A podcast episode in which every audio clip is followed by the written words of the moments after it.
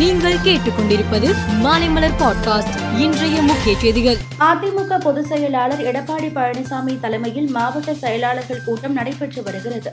கூட்டத்தில் எடப்பாடி பழனிசாமி பேசும்போது மேகதாது அணை விவகாரத்தில் உச்சநீதிமன்ற தீர்ப்புக்கு எதிராக கர்நாடகா செயல்படுகிறது. கொரோனாவை சிறப்பாக எதிர்கொண்டது அதிமுக தான்.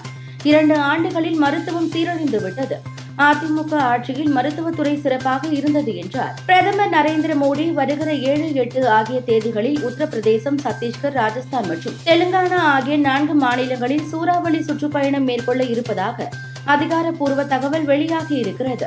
இந்த பயணத்தின் போது அவர் நான்கு மாநிலங்களிலும் ரூபாய் ஐம்பதாயிரம் கோடி மதிப்பிலான சுமார் ஐம்பது வளர்ச்சி திட்டங்களுக்கு அடிக்கல் நாட்டுவார் என தெரிவிக்கப்பட்டுள்ளது.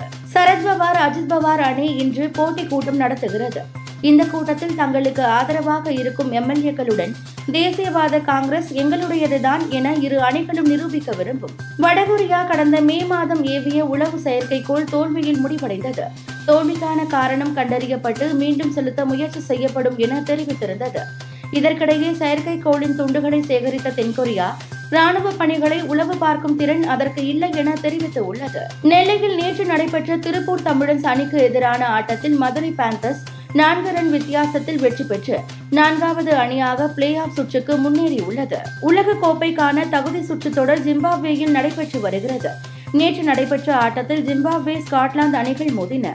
ஸ்காட்லாந்து நிர்ணயித்த இருநூற்று முப்பத்து ஐந்து ரன் இலக்கை எட்ட முடியாமல் தோல்வியடைந்த ஜிம்பாப்வே இந்தியாவில் நடைபெற இருக்கும் உலகக்கோப்பை தொடரில் விளையாடும் வாய்ப்பை இழந்தது மேலும் செய்திகளுக்கு மாலை மலர் பாட்காஸ்டை பாருங்கள்.